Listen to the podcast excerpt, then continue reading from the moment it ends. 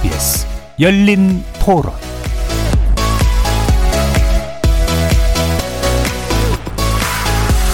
안녕하십니까. KBS 열린 토론 정준희입니다.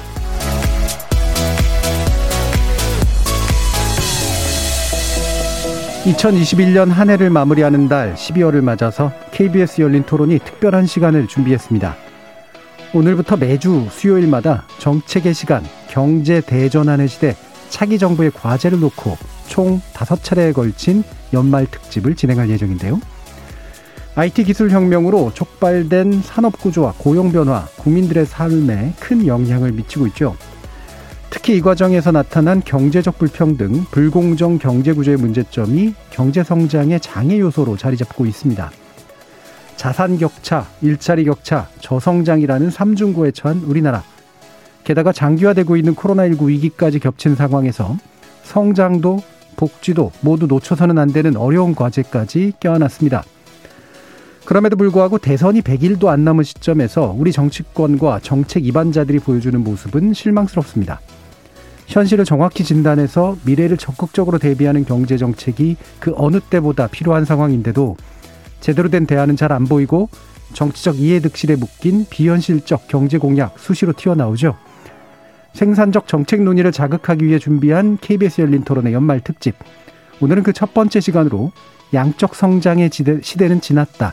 문제는 좋은 성장이라는 주제로 세 분의 전문가와 함께 정부 주도의 성장 위주 경제 정책의 문제점 짚어보면서 대한민국 경제 정책의 포괄적 개혁 방안을 모색해보는 시간 갖겠습니다. KBS 열린 토론은 여러분이 주인공입니다. 문자로 참여하실 분은 9730으로 의견 남겨주십시오. 단문은 50원, 장문은 100원의 정보 용료가 붙습니다. KBS 모바일 콩, 트위터 계정 KBS 오픈, 그리고 유튜브를 통해서도 무료로 참여하실 수 있습니다. 또 일라디오 이제 콩에서도 보이는 라디오로 들으실 수 있습니다. 시민 논객 여러분의 뜨거운 참여 기다리겠습니다. KBS 열린 토론 지금부터 출발합니다.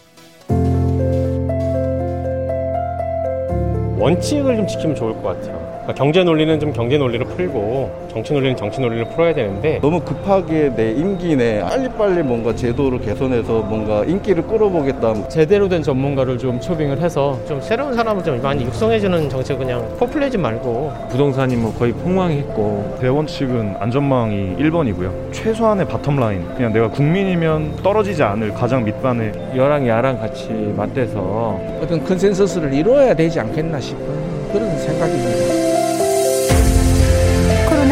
팬데믹이 낳은 경제 위기. 어느 것도 놓칠 수 없는 성장과 복지의 과제. 우리에겐 지금 준비된 경제 정책이 절실하다. KBS 열린 토론 연말 특집 정책의 시간.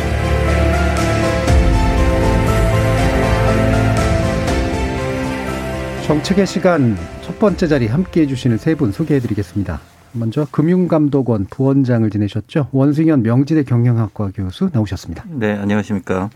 자, 그리고 박민수 성경, 성균관대 경제학과 교수 함께 하셨습니다. 네, 안녕하십니까. 또 빅데이터 전문가시죠. 김덕진 한국인사이트 연구소 부소장 함께 하셨습니다. 네, 안녕하세요. 반갑습니다. 자, 본격적인 토론 들어가기 전에 어, 공통 질문으로 간단하게 한 음, 입을 푸는 순서인데요. 한국의 경제 대전환이 사실 대전환 대전환 많이들 언제나 하던 얘기라 지금이 왜 대전환이 필요하다라고 보시는가에 대한 말씀 좀 한번 이게 간단히 들을 말씀으로는 아니긴 한데 들어보도록 할까요? 박민수 교수님. 네, 아, 어, 처음에 이제 진행자님께서 서두에서 말씀해 주셨듯이 어, 그 디지털 전환 일어나고 있고요. 그다음에 음. 세대 전환도 일어나고 있고 그리고 국제 정세도 변하고 있고 그래서 어 뭐 많은 사람들이 이제 한국 사회의 변화 전환이 화두다 이런 얘기를 많이 하고 있습니다. 근데 경제 정책적으로 보면 어 우리나라 경제 수준이 선진국 어 수준에 올라와서 이제 뭐탑텐 수준에 올라왔는데도 네. 불구하고 어 국민들이 별로 행복하다고 느끼지 않는 것 음. 같고요. 그, 그 이제 그, 그, 거기서의 문제는 경제 정책이 어, 경제 수준하고 달리 과거 70년대, 80년대 음. 관습과 관행에 따라서 어, 집행이 되고 있다. 그렇기 때문에 경제 정책의 전환이 필요하다 이렇게 보는 예. 것입니다. 음, 우리가 올라와 있는 경제 수준에 비해서 이제 정책을 만들고 집행하는 방식이 몇십 년의 격차를 어, 내고 있는 그런 상태.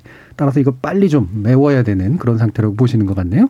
저는 원승현 교수님은 어떤 네, 생각이신가요? 그 필요하다기보다는 국민들이 전, 대전환 했으면 하는 것 같아요. 네네네. 그래서 제가 왜 사람들이 이렇게 생각할까 이렇게 봤더니 좀 시대적으로 보면 촛불시가 이제 2016년에 있었고 음. 그러면서 이제 정치적으로 좀 더 개선이 됐는데 그럼 경제적으로도 좀 나아지겠지라는 기대들이 많았었던 것 같아요. 근데 지난 4년을 봤더니 오히려 양극화도 심화되고 불평등이 더 심화돼서 나의 삶이 개선이 안 된다. 음. 그러니까 이걸 뭔가를 좀 바꿨으면 좋겠다라는 것이 있고 그 이면에는 이제 우리 사회에서 심각한 박민수 교수가 말씀하셨지만 음. 그런 불평등의 이슈라든지 이런 것들이 이제 심화됐기 예. 때문이다. 이게 하나 있고요. 음. 그 다음에 좀 약간 좀 미래로 생각하면 코로나19 이후에 좀 새로운 사회가 오는 것이 아니냐에 대한 막연한 불안감들이 음. 있는 것 같아요. 근데 저도 이제 경제학자로서 이렇게 보면 1970년대부터 우리나라 산업 구조에서 보면 중화공업화 중심이고 그런 시스템이 계속 유지가 되었는데 최근 몇 년을 봤더니 비정규직도 늘어나고 그 다음에 투자도 그렇게 많이 일어나지 않고 그런 다, 른 양상들이 좀 벌어지고 있고 그럼 그 다음에 최근에 뭐 기후 변화 뭐 이런 이슈들도 많이 음. 생기지 않습니까? 그래서 앞으로 우리나라 한국 경제가 좀 변화할 것 같다. 이게 글로벌 경제 흐름에 따라서 변화할 것 같다라는 사실은 예상들이 많은 것 같습니다. 예. 그러니까 우리 사업을 둘러싼 여러 가지 조건들이 바뀌었는데 경제가 거기에서 엇박자가 나고 있는 부분에 대한 불편함 이런 것들도 굉장히 중요하고 말씀처럼 이제 코로나19라든가 기후라든가 이런 게 이제 우리를 계속해서 압박하고 있는데 과연 뭐를 할 것인가라는 문제를 제기해 주셨네요.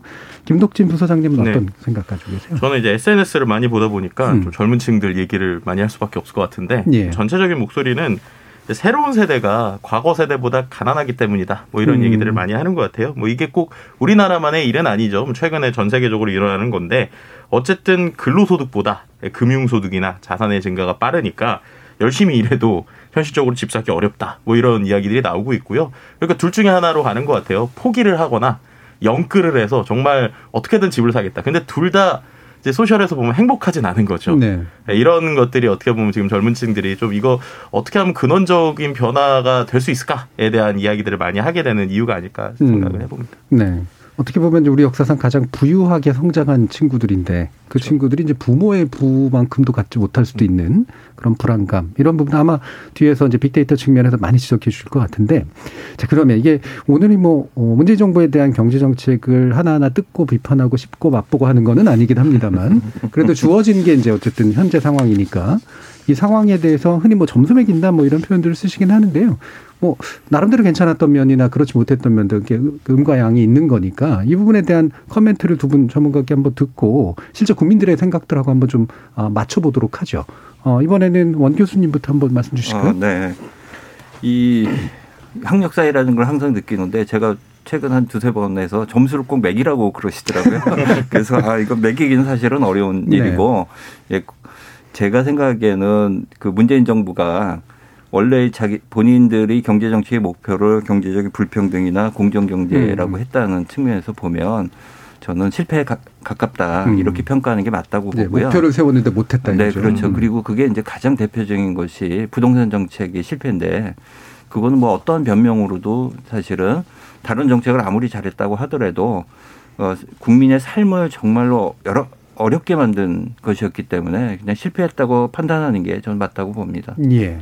그러면 뭐 뒤에서도 아마 얘기가 나오긴 할 텐데 이게 사실 자산이 이제 부동산이 이게 급격하게 올라가는 게 세계적인 현상이잖아요. 그렇죠. 예. 이 여기서 어떻게 했어야 됐을까라는 사실 궁금증이 좀 있긴 한데 짧게만이라도 혹시 얘기해 주신다면.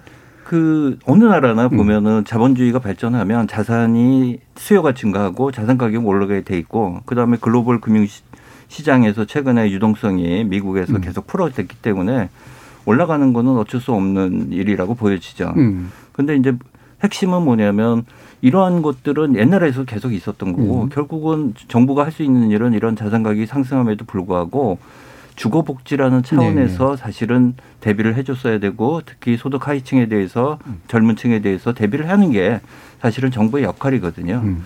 그래서 근데 통상적으로 이제 어, 어쩔 수 없다 이렇게 얘기를 하시는데 정부의 정책을 담당하는 사람 입장에서는 그렇게 얘기하면 저는 안 된다고 생각하고 네, 있습니다. 네. 적어도 예측 가능한 일이었고 그래서 빈 구석을 메꾸는 것들이 굉장히 중요했다. 그렇죠. 음. 네, 네. 그럼 박민수 교수님 어떻게 평가하세요? 저는 점수를 매기겠습니다. 아, 저는 50점. 50점. 50점. 매기. 왜냐하면 100점 만점인가요? 100점 만점. 예, 예. 네. 어, 왜냐하면 이게 그 정부가 예상하지 못한 일들은 항상 생기거든요. 네. 근데 생기는데 그거에 대해서 어, 잘 어떻게 잘 적응을 그 대응을 하느냐 음. 하는 게 정부 정책을 평가하는 데 중요한 것이고 그 다음에 아까 원 교수님 말씀해 주셨던 대로 목표로 삼았던 걸 얼마나 달성하느냐 음. 하는 게 두 번째일 텐데 첫 번째는 어, 나름 잘했다고 저는 생각을 해요. 뭐 일본 수출 규제 조치에 대응해서 뭐 소부장 예, 예. 음. 공급 안정화도 시켰고 그다음에 코로나 19 상황에서 어쨌든 다른 선진국에 비해서 좀 성장률이 양호하게 그렇죠. 방어를 했기 음. 때문에 그랬고 물론 이제 부동산도 외부적인 쇼크이라고 볼 수 있는데 그거에 대해서는 대, 대처를 잘 못했지만 음. 그런 부분들을 좀 잘했다고 볼 수 있고 반면에 이제 원래 목표로 했던 것들 원래 이제 했어야 되는 것들 어, 말씀하신 대로 이제 불평등 심화가 계속 어, 완화되지 않고 오히려 더 심화됐었고 그 다음에 어, 시장을 충분히 이제 고려하지 못한 정책들을 써서 오히려 시장에서 역효과를 낳는 예, 예, 그런 예. 정책들을 많이 사용했고 음. 그런 점들은 상당히 큰 이제 실책이라고 볼 수 있기 때문에 예. 50점. 음, 네. 50점. 예. 그러니까 음과 양은 명확하게 이제 달라주신 거죠. 예. 어, 근데 사실 이제 일반적으로 50점은 F잖아요. 아, 그렇죠. 그렇죠. 우리가 기대하는 거는 한 80점 이상. 예, 예. 그렇죠. 자, 이게 두 분이 또 공통적으로 지적해 주신 거는 하겠다고 한 걸 못한 거. 이게 이제 가장 치명적인 음, 거다. 아마 이제 뭐 많은 국민들도 예를 들면 공정 얘기 많이 하는 게 공정하겠다고 얘기했는데 이제 그 부분이 결핍되어서 느끼니까 어, 차라리 그 불공정하겠다고 얘기를 했으면 모르는데 그것도 아니니까 생기는 문제에 대해서도 아마 뒤에서 좀 더 짚어볼 것 같은데 자 이런 긍부정 관련된 네. 이야기들 빅데이터 상에서도 좀 어떻게 나타나나요? 네, 뭐 일단은 이제 그 문재인 정부의 경제 정책과 관련돼서 소셜 데이터 분석을 좀 해봤는데요. 어, 좀 어떻게 보면은, 어, 실제 사람들의 목소리를 듣기 위해서 뉴스는 좀 제외했고요. 커뮤니티, 인스타그램, 블로그, 트위터 의견을 예. 중심으로 좀 살펴봤습니다. 긍부정 비율을 좀 설명드릴 건데 이거는 뭐 설문 결과는 아니고 긍부정 단어의 사용 비율이라고 생각하시면 될 것 같아요. 네. 근데 어쨌든 상대적으로도 좀 중요한 게 일단은 2017년 6월부터 12월 그러니까는 어 이제 문재인 정부가 들어서고 나서 바로는 이 문재인 정부 경제 정책과 관련된 긍정의 비율이 43.8% 정도로 언급이 됐었습니다. 근데 이게 2018년에는 32.8%로 거의 10% 정도가 떨어지고 2019년에는 28.7%, 2020년엔 29.6%, 음. 2021년 지금은 27.6%. 그러니까 어떻게 보면 전반적으로 계속 좀 하락했다. 그러니까 사람들의 어떤 긍정적인 발언들이 계속적으로 줄어들고 부정적인 발언들이 늘었다라고 표현할 수 있을 것 같은데요. 연관 키워드를 좀 살펴보면 좀 안타까운 좀 부분들이 있었어요. 예를 들면은 2017년 처음에 이제 문재인 정부가 출범했을 때 향후 경제 정책에 대한 어떤 기대감들이겠죠. 그런 네. 것들 때문인지 몰라도 어떤 그 희망 또는 뭐 적극적 기대 이런 키워드들이 상위에 좀 보였습니다. 그러다가 2018년이 되니까 어, 이 기대나 희망이라는 단어는 상당히 내려가고 비판, 우려, 최악 뭐 이런 키워드들이 2018년에 좀 상당히 나오게 돼요. 그리고 2019년에 상위에 갑자기 등장하는 키워드가 기대라는 키워드는 아예 없어지고 포퓰리즘이라는 네. 단어가 이제 상위에 등장하기 시작하고요. 2020년에도 거의 비슷한 어떤 느낌으로 가다가 올해는 또 상위권에 새로 생긴 키워드가 결국 내로남불이라고 음. 하는 키워드까지 좀 보게 됐습니다. 그러니까 전반적으로 5년의 흐름을 보면 뭔가 적극적이고 희망을 갖고 기대를 했었는데 어, 우려했던 것들이 좀 뭐 비판으로 좀 이어졌고 뭐 포퓰리즘이 아니냐라는 단어와 함께 결국에는 아 이거 내로남불의 느낌이 너무 셌다 뭐 이런 식으로 어, 일반 어떤 그 대중들의 마음이 좀 나오지 않았나라고 예, 볼수 있을 것 예. 같습니다. 음, 경제에서의 내로남불은 뭘까요, 근데? 그러니까 제가 생각할 음. 때는 아마 이제 우리가 이제 이른바 정보를 가지고 있는 예. 그 어떤 고위층들이 어떤 투자를 하거나 투기를 음. 한다라고 했을 때 결국 그들은 어떠한 그 부를 누리고 예, 예. 우리는 그러지 못했는데 이런 것들을 잡겠다 라고 이야기하는 것들이 어떻게 보면은 내로남불로 보이지 않았을까라고 해석해 볼 수 있을 것 같습니다. 알겠습니다. 뭐 코인이라든가 뭐 이런 거 관련해서도 그 유사한 감정들이 좀 있었던 것 같긴 한데요. 네. 자 그러면 이렇게 어 전반적으로 보면은 확실히 뭐 이제 단임제 정부니까 어쩔 수 없이 이렇게 그 부정 감성 쪽으로 이제 가는 추세가 되는 건 맞긴 한데 어쩔 수 없는 일이긴 한데 그래도 이제 실망감이라고 하는 건 기대감이 컸기 때문에 또 나오는 그런 현상은 분명한 것 같습니다. 근데 그 중에 하나가 바로 뭐냐면 목표를 정했는데 목표를 이제 실현하지 못했다. 그다음에 아까 박민수 교수님도 얘기하셨지만 음, 시장에서 뭔가 작동하는 먹힐 수 있는 그런 정책을 쓰기보다 아, 이게 뭔가 잘못 어, 어긋난 그런 정책들이 좀 많이 사용됐다 이런 얘기들을 많이 하잖아요. 그러면 이제 그중에 보면은 어쨌든 지금 문재인 정부는 서민을 위한 정책 내지 소상공을 위한 정책 이런 게 나름대로 이제 중요한 지지의 토대인데 실제로 그게 오히려 실패했다라고 하는 평가를 받는 이유 어떤 데 있을까요, 박민수 교수님? 어 이게 그 이제 우리가 경제학에서 이제 분배 정책하고 음. 성장 정책 크게 이제 두 가지로 어, 볼 수가 있는데 이 부분은 이제 분배 정책이 원래 목표로 하였던 부분인 것 같아요. 근데 이제 분배 정책이라고 하는 게 불평등 완화, 뭐 양극화 완화 이런 건 거죠. 음. 근데 어 저는 뭐 문재인 정, 정부의 그, 그 의도, 그다음에 본심 이런 네. 거는 의심하지 않아요. 근데 음. 이제 이 분배 정책이라고 하는 것이 이제 시장 내부에 있는 사람들끼리 예를, 예를 들면 노동자 자본가 간의 뭐 분배, 그다음에 대기업 중소기업 간의 분배. 이, 이, 이, 이들 간의 이제 분배를, 어, 완화, 그 개선하는 그런 정책들이 있고, 그다음에 시장 밖에서의 분배, 그러니까 조세나 복지 정책을 예, 예, 예. 통해서 음. 그 시장 밖에서의 분배를 이제 해소하는 정책들이 있는데 사실은 뭐 어, 제가 생각할 때는 더 중요한 어, 정책은 후자의 정책, 특히 예. 정부가 해야 되는 정책은 그거라고 보, 는데 일단 너무 첫 번째 시장 내 분배 정책에 음. 치중을 했다.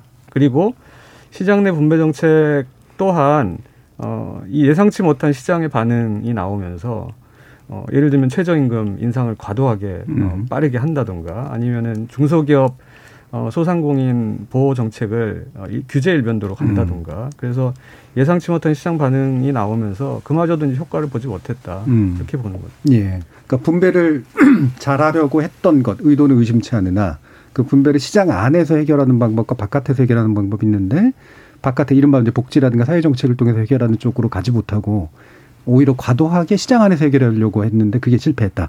이렇게 보시는 거네. 음, 어떠세요, 원 교수님? 그 박민수 교수님은 음. 인격이 훌륭하셔서 의심을 안 하신다고 그랬는데 예. 좀 약간 의심을 해요. 예, 예. 그래서 그, 그 의심하는 이유는 음. 이런 건데요. 그러니까 내로남불이 이제 그런데 좀 근거하고 있다는 생각이 음. 지금 말씀하신 거 들으니까 그런 생각이 드는데 이제 부동산 정책을 하나 이렇게 말씀을 드리면 우리가 이제 부동산 정책이 실패했다는 건 여러 가지 이제 우리가 요인을 지적하는데 뭐 공급 측면에 대해서 부족했다라든지 아니면 조세 금융을 무리하게 써서 어 오히려 이 수요 억제를 통해서 부동산 가격이 해결되는 것이 아니다라든지 아니면 제가 아까 말씀드린 대로 복지 차원에서 접근하지 못하고 음. 부동산 가격을 그냥 시장에서 통제하려고 했다는 그런 그 뭐 유능하지 못한 이런 점들도 있는데 제가 이렇게 생각하기에는 2018년부터 이 흐름을 이렇게 제가 좀 이렇게 옆에서 그래도 볼 기회가 있어서 해보면 과연 의지가 있었느냐, 음. 부동산 가격을 낮추려는 의지가 분명했느냐라는 점에서 좀 의심이 좀 가는 면들이 좀 있어요. 예. 그러니까 뭐냐면 사실은 2018년에 원래 그 처음에 이제 조, 조세 세제하고 그 다음에 그 금융정책을 쓸 때 상당히 강도 높은 정책이 있을 거라고 예상됐는데 실제로 시장의 평가는 너무 약해서 오히려 그것이 투기적 수요를 불러일으켰다 이런 평가들이 있거든요. 음. 근데 왜 그런 정책이 사용됐을까라고 생각해 보면 당시의 흐름에서 일단 노무현 정부의 실패를 반복하지 않아서 그렇죠. 않겠다. 종부세라든가 이런 부분. 네, 그래서 네. 과도하게 뭐 종부세를 하는 게 좀뭐 음. 지지율이 떨어지고 이런 것들을 걱정을 많이 했던 트라우마가 있었겠죠. 그렇죠. 음. 그 다음에 이제 또 하나는 한편 생각해 보면 집사 없는 사람들 이 반이 좀 넘고 또 있는 사람들도 있는데 음. 굳이 뭐 자산 가 부동산 가격을 너무 낮추면 이게 또 문제가 되지 않을까 이런 걱정들을 많이 했던 것 같아요. 음. 거기다가 이제 어떤 얘기들이 부추겨졌냐면 뭐 부동산 가격이 떨어지면 금융 시스템에 문제가 생겨서 경제가 안 좋아진다라는 음. 뭐 이런 사실은 과학적으로 입증이 안 되는 왜냐하면 당시 상황으로 보면은 LTV 레이쇼나 아니면은 그 가계부채의 구성이나 이런 걸 보면 금융 시스템에 문제가 생길 이유는 전혀 없었거든요. 근데 이런 그 결합, 그 핑계들과 그 다음에 정치적인 고려 가 사실은 부동산 정책을 악화시키는데 저는 음. 일조를 했다고 보고 있고요. 이제 그런 관점에서 보면은 이 문재인 정부가 정말로 중요한 경제적 불평등을 해소하려는 노력을 얼마나 의지를 갖고 있었느냐에 대해서 저는 좀 사실은 의심하고 있어요. 네. 그리고 그런 것들이 내로남불하고도 연결이 됐는데 음. 어, 우리가 보면은 그 부위 분배로 보면 지금 상위 10%가 상당히 잘 살게 되는 그래서 그 양극화가 이 중간이 없어지는 게 아니라 중간 중산층이 밑으로 내려가는 양극화가 진행되고 있거든요. 그리고 그 상위 10%가 어 뭐냐면 뭐 재, 재벌 회장도 있겠지만 어, 전문 관료들 음. 아니면은 그 사회 지도층 인사들이거든요. 그리고 그 지도층 인사들이 사실은 부동산을 자기 중요한 자산 증식 수단으로 사용해서 제도를 자기네한테 유리하게 만들었던 거 아니냐. 네. 그런 의심들이 결국은 내로남불로 갔고 그런 의심들이 저는 좀 근거도 있었 있다고 봐요. 음. 음. 그래서 진보 진영 진보 정부라고 하는 것에 대해서 실망감이 많았겠죠. 네. 뭐 그런 좀 그래서 약간 박민수 교수님과 되기 전 의심을 좀 하고 있습니다. 예. 네. 이게 이제 의도 의도가 좋다.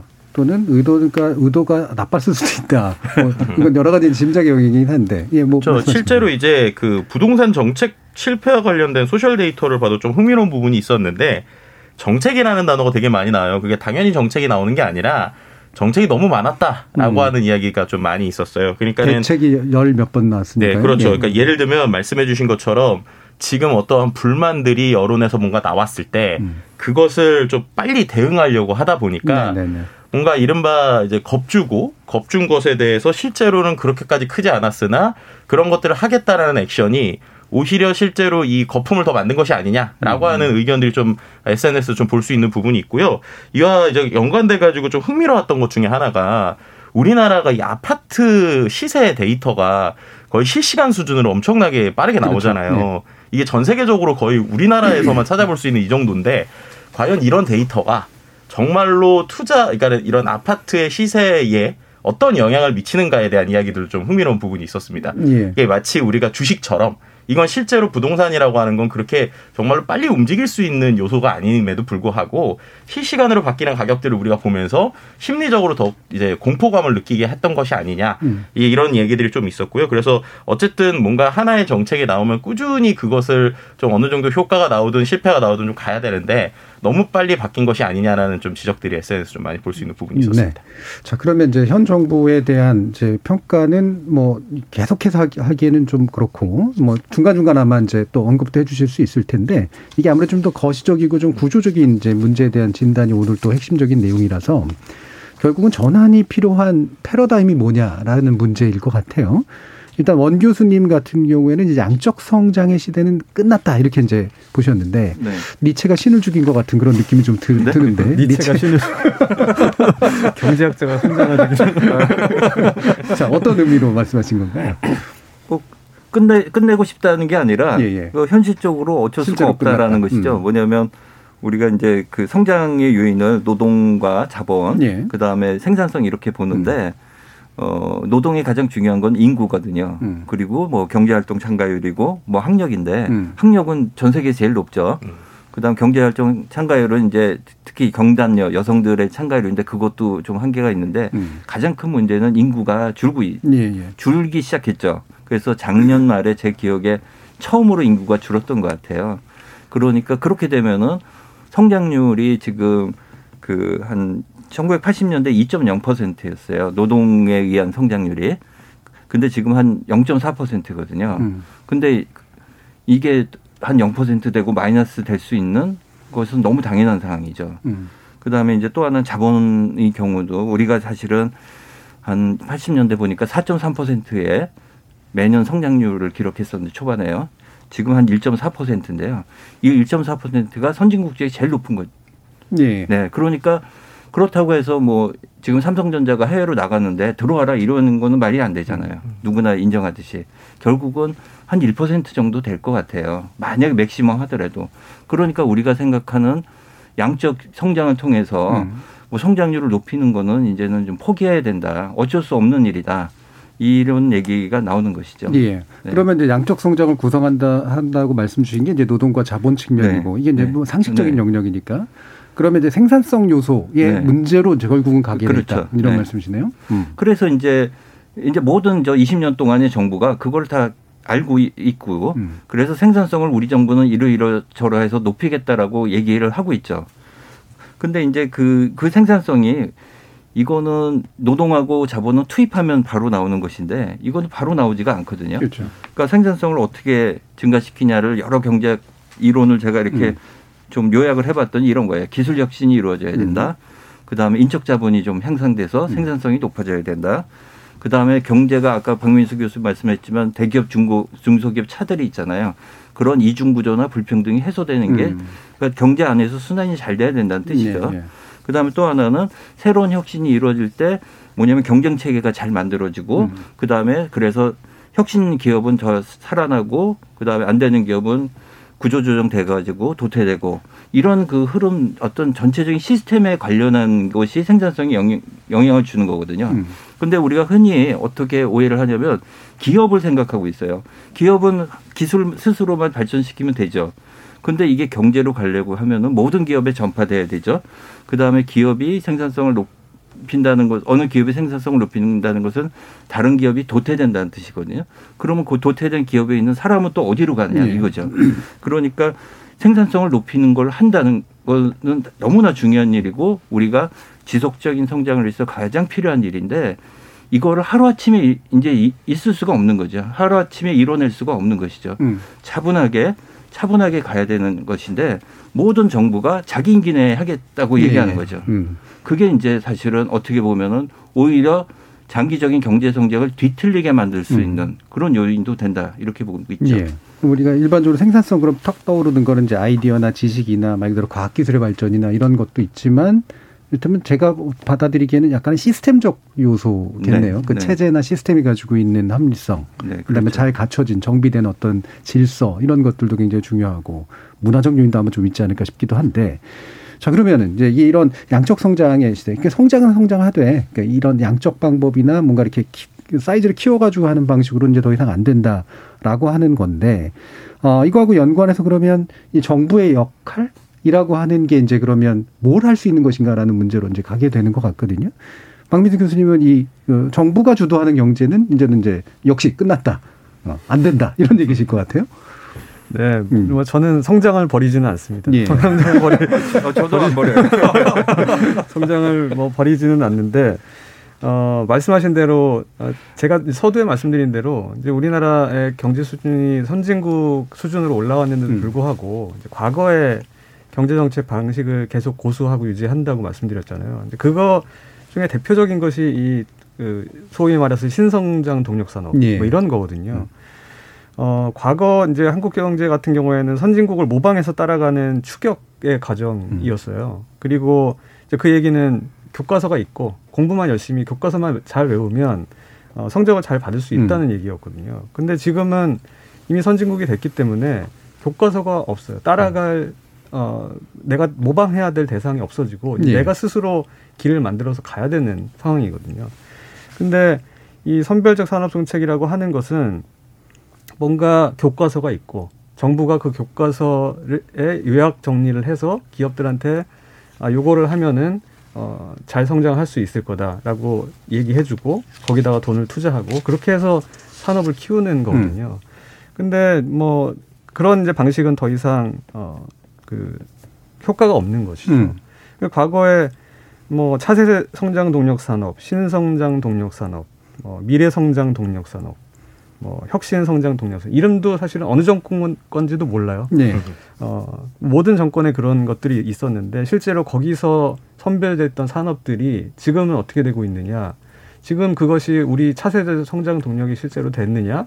그런 게 거의 없어요. 음. 지금 거의 20년 동안 어, 우리나라 10대 수출 품목의 변화가 거의 없거든요. 뭐 반도체, 석유 제품, 자동차 부품 뭐 이런 거는 거의 20년째 그대로 있고 차세대 성장 동력이라지고 하는 게 나타나지를 않았거든요. 그러니까 효과도 없고 어 그리고 그것이 어 실제로 효율성이 있는지도 모르고 이제 그런 어 정책이기 때문에 그런 정책은 이제 바람직하지 않다. 그러니까 음. 시장에 그어 창의성을 끌어내는 그런 근본적인 어떤 아까 말씀하신 시스템의 음. 개조, 그 다음에 어, 사람들이 이제 창의성의 그 상위, 상위성을 추동하는 그런 정책들이 이제 필요한 것이죠. 음. 그럼 이제 최근 그 일련의 정부들만 이제 구호를 보더라도 이제 이명박 정부에서는 녹색 성장 얘기했었고 박근혜 정부에서는 이제 창조 경제 얘기했었고 네. 문재인 정부에서는 이제 최근 이제 탄소 경제, 음. 탄소 경제 디지털 네, 디지털 그 그과 함께 이제 또 수소 경제 뭐 이런 음. 얘기도 하는데 목표를 정하는 것 자체가 잘못인가요? 아니면은 어 뭐랄까요 목표 자체는 있을 수도 있는데 그거를 하기 위한 어떤 여건 저변을 마련하는 문제에 대한 어떤 우선순위 뭐 이런 게 좀 달라서 문제인 건가요? 어, 목표는 정할 수 있죠. 근데 음. 그거 그게 정부 정책으로 할 것이 아니다라고 네. 하는 것이죠. 그러니까 음. 수소가 유망하다 또는 뭐 녹색 관, 관련한 산업이 유명하다 라고 하면 IT가 유명하다. 음. 그러면은 그건 기업들이 알아서 투자를 하는 것이고 그 이제 기업들이 스스로 알아서 하지 못하는 것을 사실은 정부가 열심히 해줘야 되는 예. 거거든요. 예를 들면 아까 말씀하셨듯이 이제 R&D 라든가 아니면은 음. 인적 자본을 어뭐 만든다거나 음. 어 뭐 이런 일들은 정부가 해야 되는 뭐 아니면 아니면 공공 인프라를 깐다거나 예, 예. 이런 일들은 사실 개별 기업이 할 수 있는 것에 한계가 있기 때문에 그런 것들은 정부가 하지만 어 산업을 타 어, 어떤 타겟을 만들어서 정부가 그것을 어, 기업들한테 우리가 이걸 열심히 지원해 줄 테니 해라. 음. 이런 거는 사실 정부가 할 일은 아니다. 예. 거죠. 음. 음. 이해가 가는데 그러면 이제 이런 거를 하면 이렇게 비틀어 보죠. 그러니까 경제기업권의 시대는 물론 끝났는데 KDI는 있잖아요. KDI 모형이 이제 뭐 바뀌어서 어쨌든 그 존재할 수 있는 건가요? 아니면 KDI 식의 어떤 사고 방식은 이제 불가능한 건가요? KDI도 더 이상 예. 어, 이 정부 주도의 뭐 선별적 산업 정책은 하지 말아야 된다 이게 생각을 음. 할 거고요. 예, 예, 스스로. 제가 알고 음. 있는 많은 이제 KDI 그 박사님들도 그렇게 예. 생각하시고요. 어, 그렇습니다. 근데 이제 이런 정책들을 버리지 못한 이유는 저는 이제 나중에 이 뭐 가버넌스에 대해서도 얘기하겠지만 어, 공무원들 관료 조직에서 다른 어떤 정책 방안이라고 하는 거를 그러니까 특히 이제 뭔가 눈에 띄는 우리 부처가 이런 거를 한다. 뭔가 대외적으로 알릴 음. 만한 어, 그런 정책들이 별로 없는 거예요. 예, 예. 음, 그렇겠죠 아무래도. 네. 예. 음. 어, 지금은 이제 뭔가 이렇게 그 정부가 딱 목표 설정하고 다 같이 뛰자 해가지고 될 상황이 아니고 아까 말씀하신 것처럼 교과서도 없고 누가 잘 잘나고 잘하고 있는지도 잘 모르겠고 이런 상태이기 때문에 자 그러면 이제 성장의 방향 성장을 포기하지 않는다라고 이제 말씀하셨는데 만약에 그런 성장 새로운 성장에 대해서 이름을 붙여 주신다면 그게 양적 성장이 아닌 질적 성장 뭐 이런 겁니까 어떤 겁니까? 아, 증명을 하라는 말씀이신데. 성장을 포기하지는 않는다 그러셨으니까요. 아니, 그, 좀, 좀 엉뚱한 얘기를 좀 예. 하면 우리가 성장을 뭐라고, 뭐로 측정을 하냐면 GDP 예. 증가율 이렇게 예. 측정하거나 뭐 1인당 GDP 음. 증가율이잖아요. 근데 그거는 평균 개념이거든요. 음. 거기에는 사람이 어떤 개개인이 안 들어가 있어요. 그러니까 우리는 항상 어떻게 되냐면 집단 의식이 강해서 그런지 옛날부터 이 평균 개, 그 평균 개념이 성장이 되면 나도 잘 살겠지라는 네. 생각을 갖고 있었죠. 그리고 그게 6, 70년대는 그게 낙수 효과를 통해서 이제 그게 효과도 봤죠. 살짝 그런 면도 있었죠. 네. 삼촌이 네. 잘 살면 나한테 뭐가 그렇죠. 생기고 이러니까. 그렇죠. 뭐가 네. 생겼죠. 네. 조금 약간 배는 아프지만 음. 생긴 게 있었는데 지금 생각해 보면 그게 잘 안 생기는 거거든요. 그러니까 우리가 성장이라는 것에 대해서 좀 너무 현혹되어 있는 거 아니냐. 음. 그러니까 젊은 사람들은 그렇게 생각하지 않잖아요, 요새는. 음. 20, 30대는 자기 개인이 중요하다고 생각하는데 그러면 사회 좋은 성장 좋은 성장인지 뭔지 모르겠지 좋은 사회가 되는 게 사실은 더 중요한 것이지. 네. 음. 우리가 성장을 이렇게 가자 저렇게 가자 하는 것 자체가 이제 어려워진 것이고 그다음에 박민수 교수 말씀하셨지만 어, 6, 70년대에 있는 사회와 지금 사회는 다른 게 얼마나 우리가 학력이 높은 사회예요. 그리고 민간이나 이런 데가 옛날에 정부 부문하고 훨씬 발전하지 않았습니까? 음. 그러니까 정부가 뭘 한다 하더라도 민간보다 정보가 부족할 수밖에 없는 그렇죠. 사회가 된 네. 것이죠. 그래서 이제 이런 과정에서 성장을 목표로 하는 것, 저는 성 을 과연 해야, 해야 될 것이냐를 우리가 좀 생각해 보자는 거죠. 정말로 국민들 개개인의 행복이 어디에 있느냐를 생각해 보면 우리가 성장으로만 항상 그거를 봤거든요. 음. 성장하면 행복할 네. 것이라도 봤지만 그거 말고도 다른 요소들이 많이 있고 거기에 대해서 정부가 할, 할 일도 많이, 많이 있다. 그렇게 하다 보면 결국은 자연스럽게 사회가 성장하는 것으로 우리가 좀 바꿔야지 음. 한 60년 전의 생각을 몸도 다 커지고 성년이 된 사람이 앞으로 더 키가 5cm 더 커, 커져야 된다고 얘기하는 것 자체가 좀 우습다는 거죠. 음. 네. 그러면 사실 경제학자로부터 이렇게 어, 성장에 대한 어, 되게 주관적 관점들 있잖아요. 이렇게 왜 행복감이라든가 이제 이런 것들까지도 굉장히 중요한 요소로 이제 표, 표현하시는데 보통 일반적으로 경제학자들이 그렇게 그런 부분들을 얘기하지는 않으시잖아요. 네, 네. 근데 이제 들어보면 이제 제가 90년대 때쯤에 한참 유행했던 개념이었던 거로 기억하는데 이 외연적 성장하고 내포적 성장에서 그 내포적 성장 쪽에 좀 더 가까운 그 개념을 얘기하시는 건가 싶어요. 그, 그게 이제 우리나라의 네. 성장론이 크게 보면 두 가지가 음. 있어요. 왜냐하면 외연적 성장이 있고 음. 내포적 성장이라는 게 있는데 그거는 뭐냐면 내, 부에서 소득주도 성장은 내포적 성장의 네. 유에 있는 것이고요. 그다음 외연적 성장이라는 것은 수출을 통해서 네. 하자는 그런 것이거든요. 근데 뭐 그런 관점이라기보다는 음. 그둘 다다 다 어떤 공통점이 있냐면 우리나라는 성장해야 돼라는 게 똑같이 있어요. 예, 예. 그래서 소득 주도 성장이 전 실패했다고 보는 거예요. 음. 왜냐하면 그런 관점으로는 도, 더 이상 국민을 설득하기도 어렵고 실제로 정책 성과를 내기도 어려운 것이거든요. 외연적이냐 내포적이냐는 거는 성장 방식을 해야 된다는 전자에서 가능하거든요. 음. 그거는 아니라는 거죠. 예.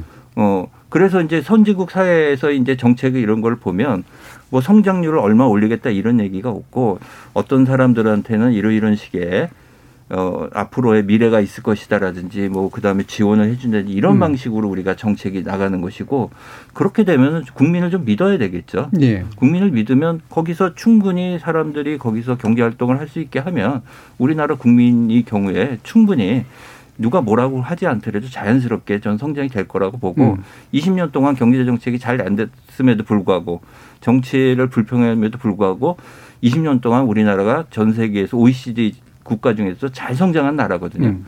그거는 이제 국민을 믿고 하자 이렇게 음. 좀 예. 뭐 얘기할 수 있겠네요. 음. 성장 개념을 버리거나 버리진 않는다고 하셨지만, 음. 예. 아니면 성장 개념을 재정의하거나 뭐 다른 지표를 만들거나 뭐 이런 것들도 좀 필요할 것 같은데 네. 어떤 관점이세요, 박민진 교수님?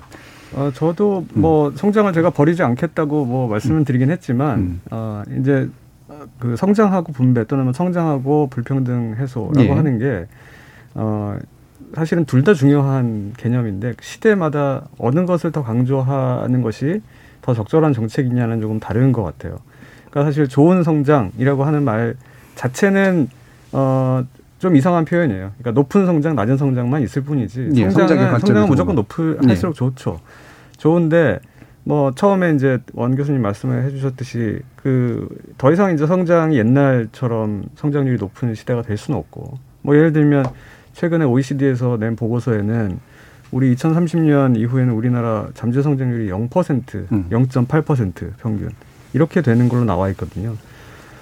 그 그런 상황에서 우리가 성장을 최선의 목표로 해서 모든 정책 역량을 집중시키는 것이 과연 맞는 방향이냐 예. 이런 걸 이제 그 질문을 던질 필요가 있고 어 이제는 어그 양적인 어떤 성장률에 집착하는 것보다는 그거를 어떻게 나누느냐 사람들을 어, 떻게 여기서 행복하게 만, 살, 살게 하느냐 이런 것에 초점을 맞추는 것이 더 중요한 정책이다. 음. 어, 그런 점에서는 전 원 교수님 말씀 예. 동의한 비슷한 괴에 있으세요. 네. 음, 저는 이제 비경제학자로서 충분히 동의하는 말인데 어디 가서 경제학자 앞에서 제가 이렇게 얘기하지 못하거든요. 괜히 이렇게 어, 약간 이른바 저희가 이상한 어. 경제학자. 근데 이런 얘기가 그러니까 그 사실은 만약에 경제정 다른 경제학자나 또는 경제정책 쪽에 계신 분들한테 이렇게 얘기하면 튕겨 나갈 것 같은 느낌 같은 게 많이 들거든요. 실제로 그런 경험 없으세요? 그런 게 있고요. 음. 사실 경제학자들도 그렇지만 일반 대중들한테도 네, 예. 음.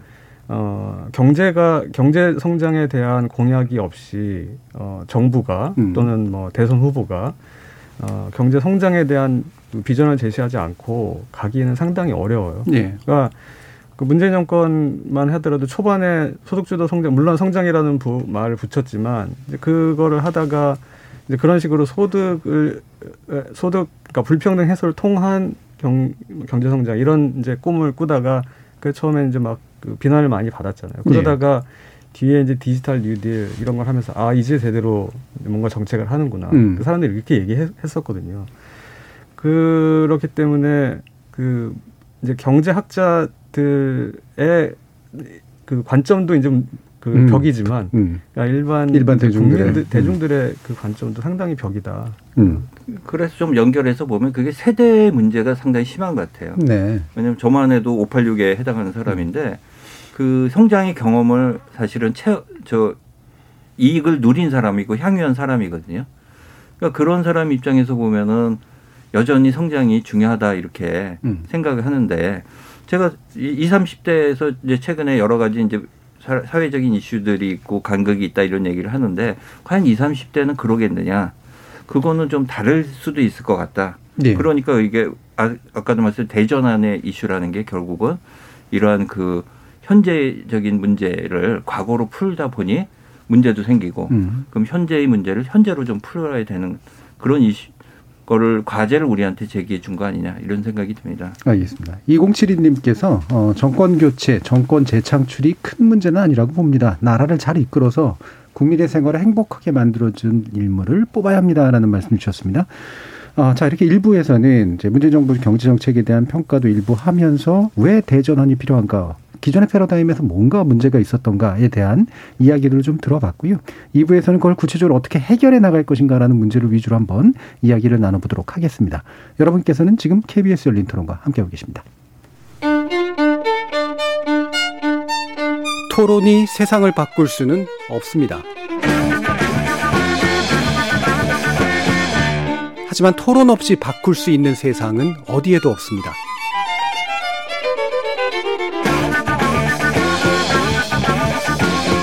세상의 선한 변화를 갈망하는 당신. 정답이 아니라 질문의 힘을 믿는 당신. 우리 KBS 열린 토론에서 만납시다.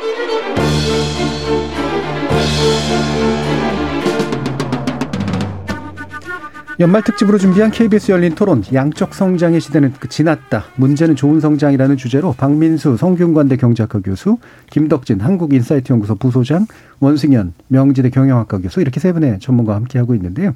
저희가 제목을 성장을 좀 뺐어야 되는 거 아닌가라는 생각이 일부 논의하면서 들긴 하는데 결국 이제 성장이란 패러다임 자체를 참 버리기가 어려운 그런 인식들이 분명히 밑에 깔려 있는 것 같습니다.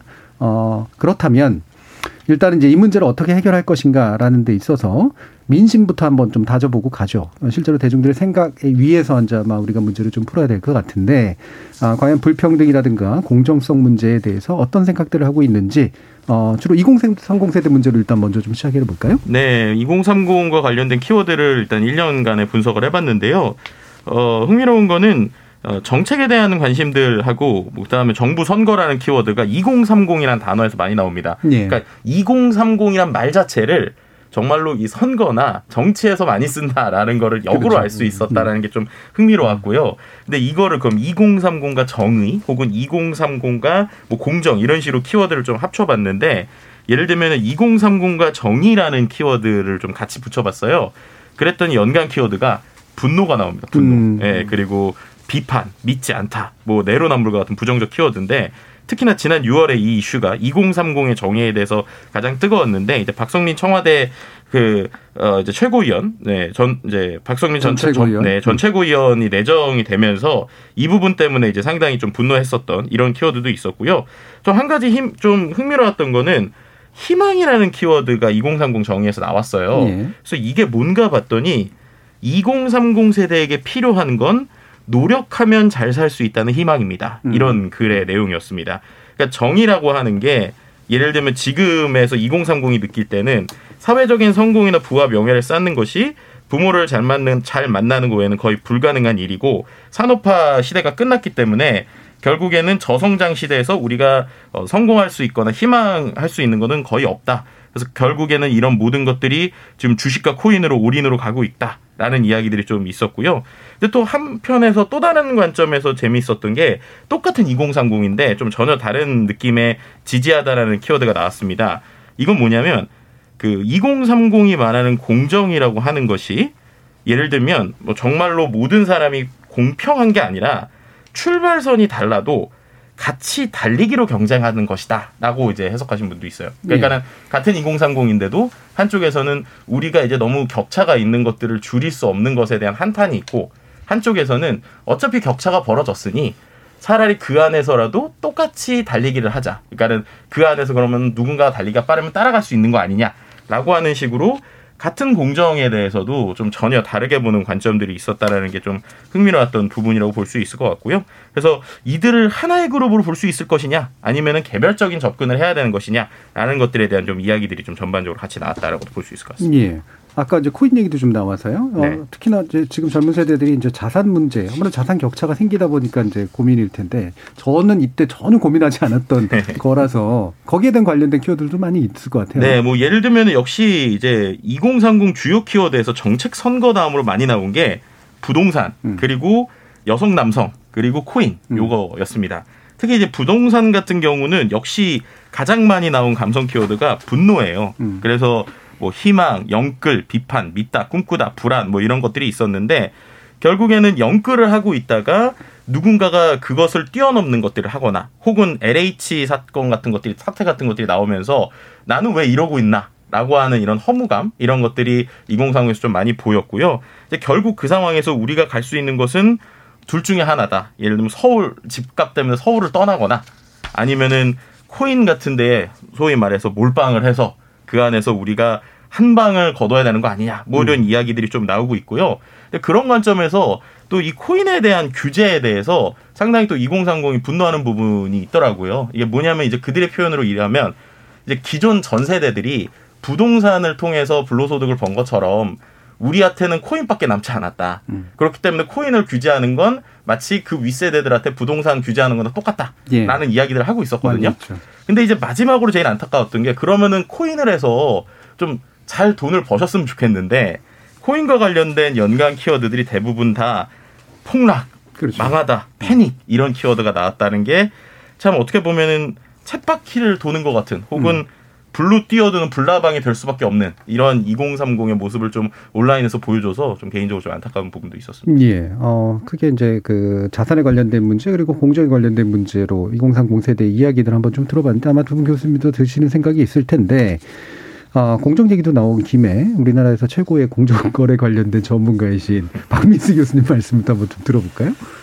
어, 네, 뭐 공정, 뭐 공정 거래소의 뭐 공정하고 아마 이 음. 2030들이 생각하는 공정은 조금 다, 르죠 다르겠죠. 네. 네. 뭐 그렇지만 그 사실은 공정 거래 분야에서도 이런 민심들이 좀 작용을 하고 있어요. 최근에 뭐 디지털 그 플랫폼에 대한 그 규제 논의를 보면 네. 뭐 그런 것들이 있는데 뭐 일단은 그 방금 전에 말씀해 주신 그 2030 특히 이제 2030들의 민심 속에서 저는 어 뭐 코인 얘기도 있고 부동산 영끌 얘기도 있는데 이 분들이 뭐 재벌이 되고 싶은 욕망이 있거나 예. 아주 탐욕스러운 사람이라고 생각하지 않거든요. 음. 그러니까 이 사람들이 원하는 그냥 본인이 살 본인이 소유하는 살 집, 그다음에 본인이 하고 싶은 일을 할 정도의 어떤 물질적인 기반 이런 것들이 점점 이제 갖춰지기 힘들기 때문에 그거를 한 방에 벌어보겠다 이런 예. 생각인 것이지 그걸 가지고 뭐 부귀 영화를 누려 보겠다 재벌이 돼서 이런 생각은 아니라고 음, 한탕주의라든가 이런 건 그렇죠 아니다. 그런 건 음. 아니다 그그 음. 그, 그 얘기는 반대로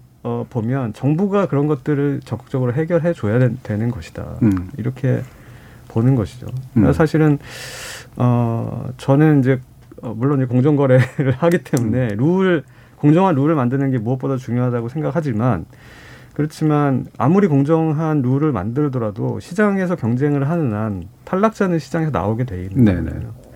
그 탈락자들을 어떻게 하느냐.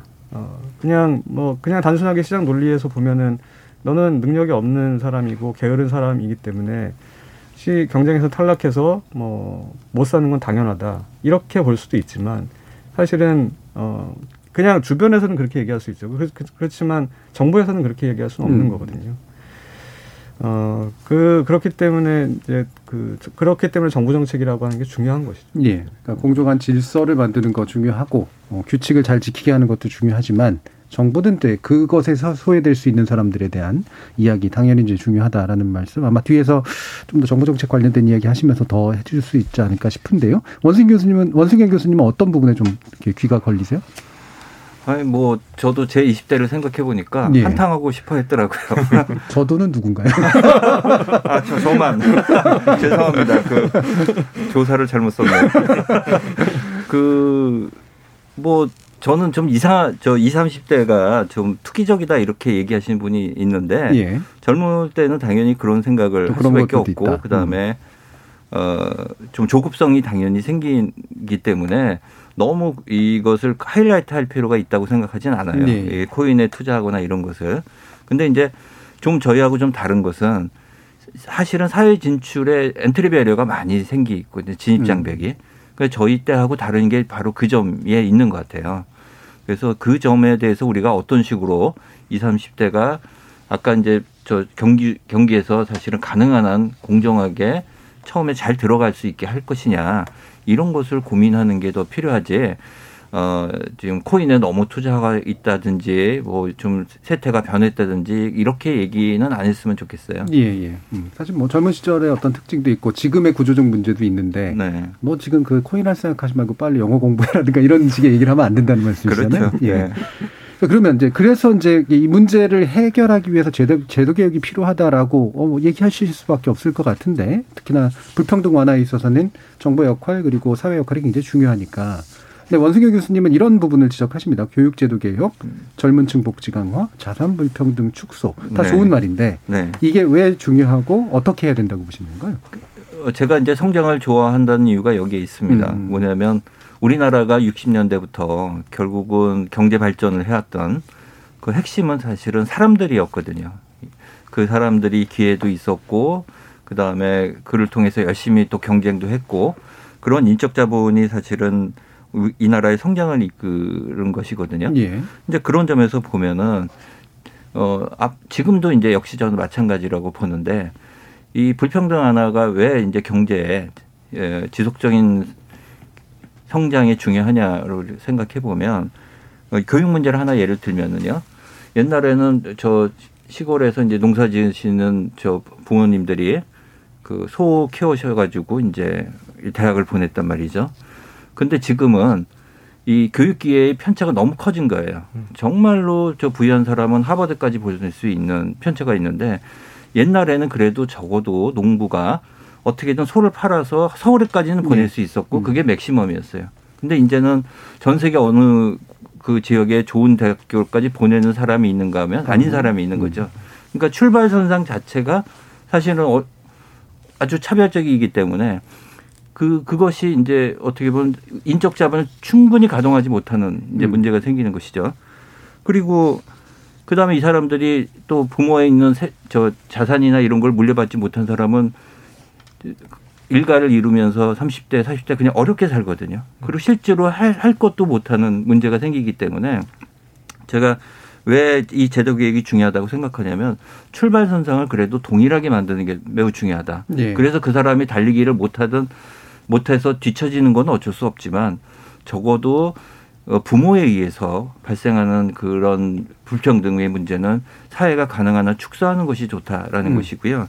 이제 그런 관점에서 교육제도하고 젊은층 복지 강화가 사실은 우리나라에서 제일 핵심적인 과제다 이렇게 보고 있습니다. 그리고 예. 또 하나는 이제 자산 불평등의 문제는 사회가 발전하면 할수록 SM 모글러라는 사람이 결국은 착취적 사회가 되거든요. 새로운 거를 받아들이지 않는 사회가 되는데 자산 불평등이 강화되면은 어, 생산적인 것들보다는 비생산적인 것에 이윤이 더 많이 가기 때문에 그리고 그것은 렌트를 구축하거든요. 그래서 렌트 스킹 사회가 되는 거죠. 지대 추구적인 사회가 되는 것이죠. 그러니까 그런 상황에서는 젊은 사람들이 생산적으로 가라고 얘기할 수가 없는 네. 사회가 되는 것이죠. 그래서 이런 의미에서 보면은 저는 불평등 완화라는 것이 특히 젊은 층에 대한 기회 공정 이런 관점에서 그게 개인의 기회 공정이 아니라 사회가 이 기회 공정을 보장해 주는 그런 제도 개혁이 저는 필요하다 이렇게 생각합니다. 예. 그러면 이제 짧게만 다시 더 추가로 질문드리면 교육제도 개혁에 관련해서만 어, 드리면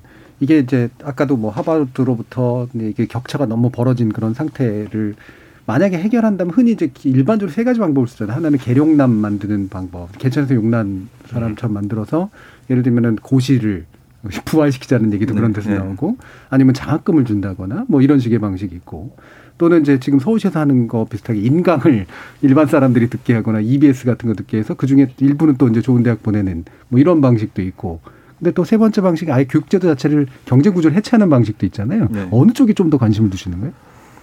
그거는 교육학자들이 아마 제 얘기를 들으면 네. 화를 내실 것 같기 때문에 네, 네. 그 박민수 교수가 대답하시죠. 아, 저도, 아, 저도 피하겠습니다. 교육 문제. 두 분이 다 대학, 좋은 대학에 계시기 때문에. 역시 제일 어려운 게 교육이네요. 네, 그 개혁을 문제를 얘기하셔서 저는 아, 뭔가 그, 세게 지르실 것 같아요. 근데 이제 제가 한 하나만 말씀드리면 독일 같은 경우가 되게 재미있어요. 예. 뭐냐면 사람들에게 능력에 맞게 사실은 판별을 해주는 그런 음. 제도가 있거든요. 그래서 이제 대학 교육만 반성하는 의미에서 대학 음. 교육을 말씀드리면 우리나라 대학 교육은 아카데미즘이 있거든요. 그렇죠. 그래서 사실은 네. 제가 생각해도 어, 사회에 진출해서 필요하지 않은 것도 많이 가르치거든요. 음. 그리고 어떤 학생들은 그런 아카데믹에 머리가 있는 게 아니라 좀 더 실용적인데 머리가 있는 학생들도 있거든요. 예. 근데 우리나라는 한 80년대부터 그 아카데믹한 대학만 많이 만들었거든요. 근데 실제로 생각해 보면 그 사람의 능력에 맞게 다양한 사실은 교육 음. 기회를 음. 주는 게 필요해서 음. 뭐 이거는 그냥 하면은 대학 교육 자체도 음. 사실은 변화돼야 되는 거 아니냐. 네. 그 학생들의 능력에 맞게 사실은 적응을 잘 하도록 교육 과정도 변경해야 되고 제도도 변경해야 되고 그런 문제가 있을 것 같아요. 네. 다들 아카데믹한 것만 엄청 늘렸더니 이제는 다들 직업 학교가 되고 있어가지고. 아, 그렇죠.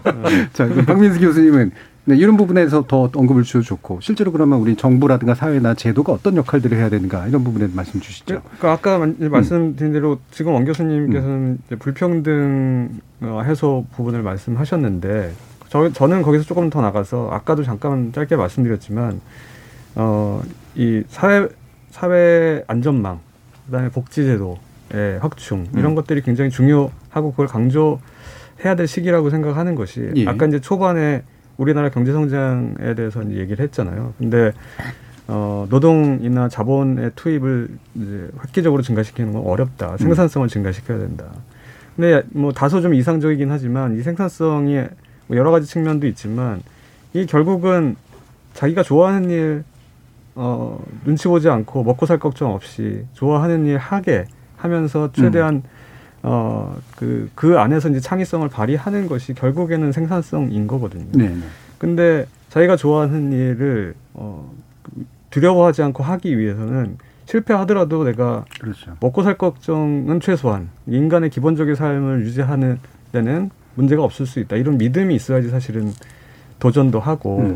어, 그러는 거거든요. 요즘 대학생들의 그 진로 상담을 해보면 대, 첫 번째가 직업의 안정성. 음, 그러니까 뭐, 그렇죠. 뭐, 뭐 창의성이나 자기가 하고 싶은 것도 물론 있지만 그런 것이 직업의 안정성이 가장 중요한 목표가 되는 사회는 절대 성장할 수 없다. 음.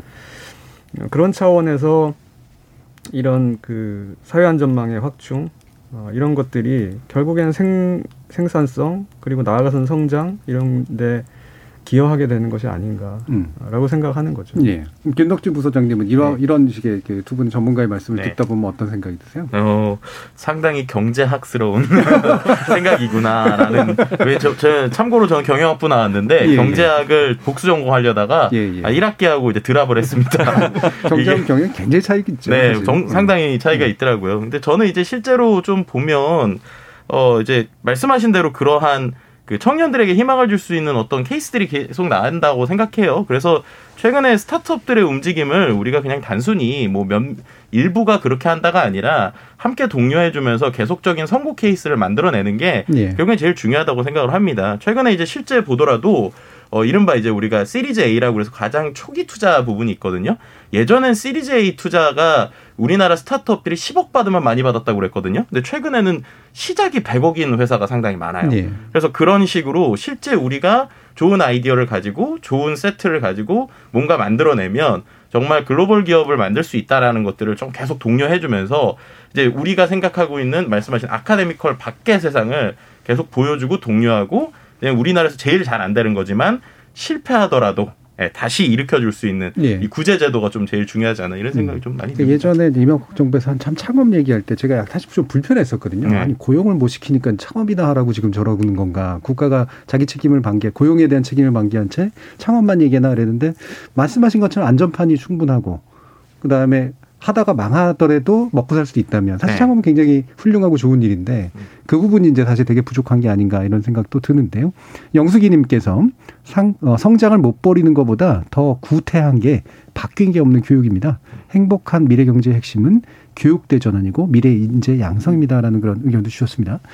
자, 그러면 이제 이게 점점 이제 후반부로 가고 있는데 어, 결국엔 그래도 경제 정책이니까 네, 국가나 정부 또는 사회가 해야 될 일도 있고 제도적으로 바꿔야 될 것들도 있고 국가 주도는 아니라고 하더라도 그럼 어떤 형식의 경제 정책이 이제 필요한 것인가? 사실 이 부분이 이제 오늘의 결론에 가까운 이야기들이 좀 될 것 같은데요. 그거를 만들고 추진하는 체제에 문제가 있는 거잖아요. 박민수 교수님.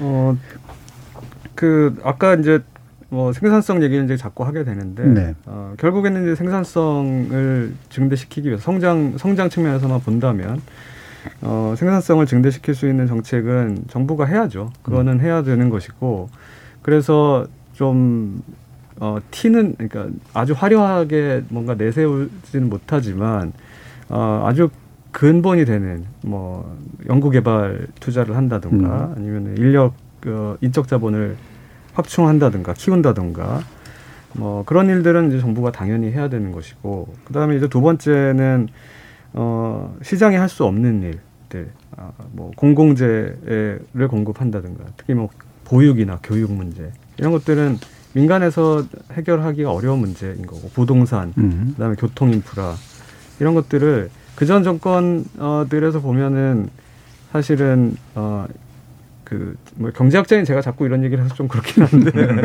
어그 예를 들면 부동산이나 교통 인프라 같은 거 예를 들면 지하철이든 예. 뭐 얼마 전에 대장동도 사실은 음. 그런 거라고 보는데 마땅히 정부에서 책임지고 해야 되는 일들을 음. 어, 뭔가 효율성 뭐 이런 것을 기준으로 그러니까 그런 어, 이유로 해서 자꾸 민간에다가 넘기는 예, 예. 그런 일들을 하는데 그런 그런 것들은 사실 정부가 해야 되는 일이고 그런 기초를 잘 닦아 놔야지만 그 위에서 이제 성장이 된다 음. 이렇게 음. 생각합니다. 예, 깃발 들고 따라와 이게 아니라 이제 판을 깔아주고, 그렇죠. 그다음에 환경 정비해주고, 음. 그다음에 큰 공공 투자해주고 이런 것들이 경제 정책이라는 관점에서 오히려 입안되고 추진될 네. 필요가 있다. 교수님 음. 정말 의견에 공감하는 게 음. 그러니까 튀고 화려하지 않고 근본이 되는 걸 잘해야 된다고 하셨는데 정말 공감하는 게요.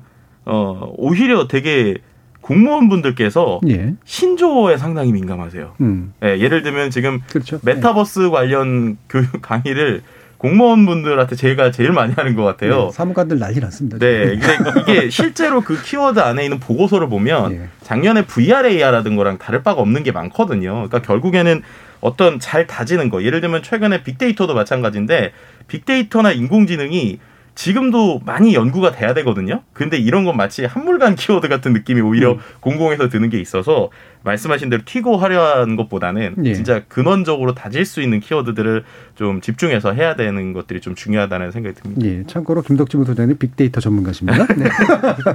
4차 산업혁명도 마찬가지입니다. 자, 그럼 원 교수님은 어떤 식으로 제 정책이 입안되고 추진될 필요 있다? 그 뭐 크게 다르진 않은데요. 네. 일단 그 정부가 주체적으로 할 수 있는 일이 줄어들었기 때문에 지원을 해야 되겠죠. 음. 그렇게 얘기를 하면 너는 자유방임주의냐 또 이렇게 음.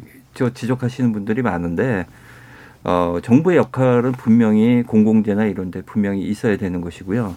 이제 그런 면에서는 정부가 어떤 시장 기능을 차용하지 말고 자기가 직접 하는 것들이 있어야 되죠. 네. 뭐 보육이라든지 그다음에 부동산 이제 이런 것들이 있을 것이고요.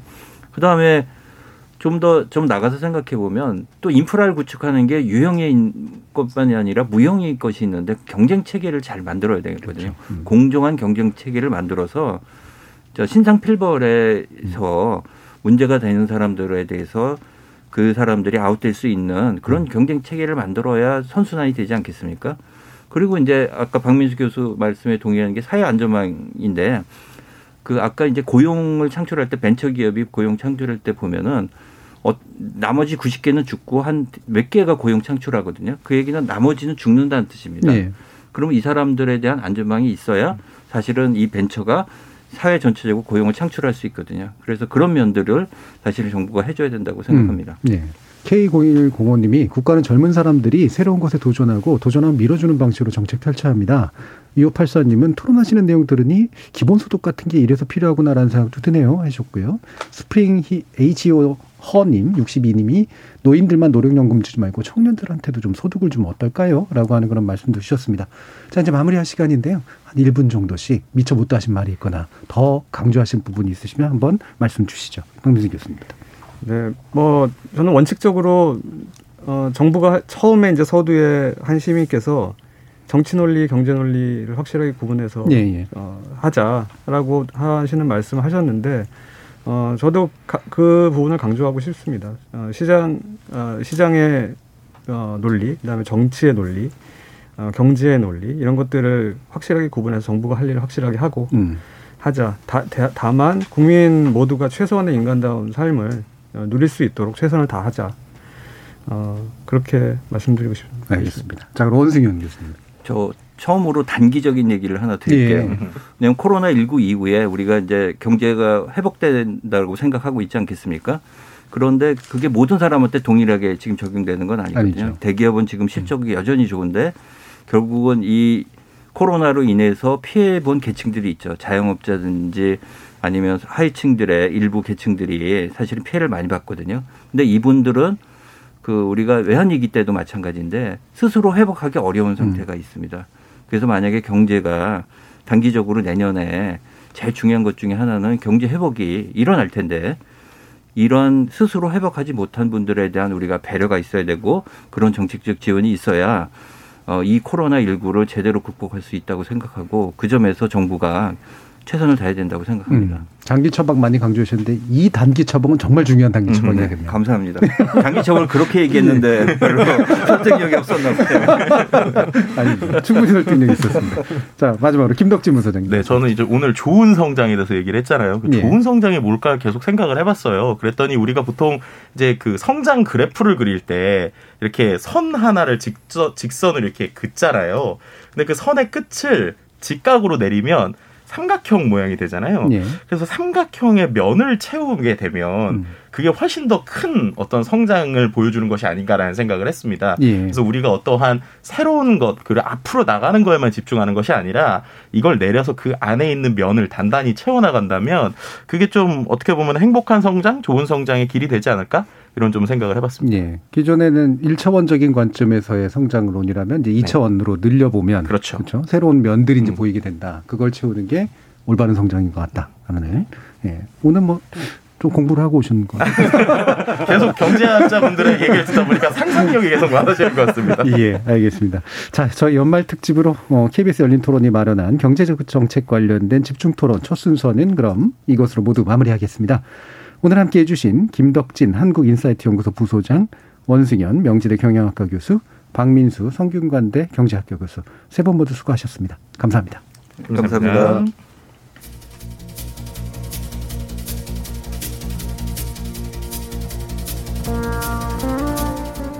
이번 정부의 실정으로 경제가 폭망했다. 나를 뽑아주면 경제를 살려 모두 부자 되게 해주겠다. 사실 너무 자주 들어서 이젠 질릴만도 한 정치 구호인데요. 물론 귀를 기울일 요소도 없지는 않지만 여기서 발생되는 문제가 정치로만 끝내는 게 아니라서 또 문제겠죠. 비판을 받는 정부에서건 비판으로 집권한 정부에서건 실제로 해야 할 것들을 설정하고 그것을 위해서 자원을 배분하는 중장기 정책에선 여전히 무력할 뿐이니까요. 바보야, 문제는 경제야 라는 유명한 구호를 조금 비틀어 봐서 문제는 경제인데 내가 바보일 수도 있어. 그러니 가르쳐줘. 함께 해보자. 라고 말할 수 있는 새로운 정치, 혁신적이고 따뜻한 경제정책 꿈꿔봅니다.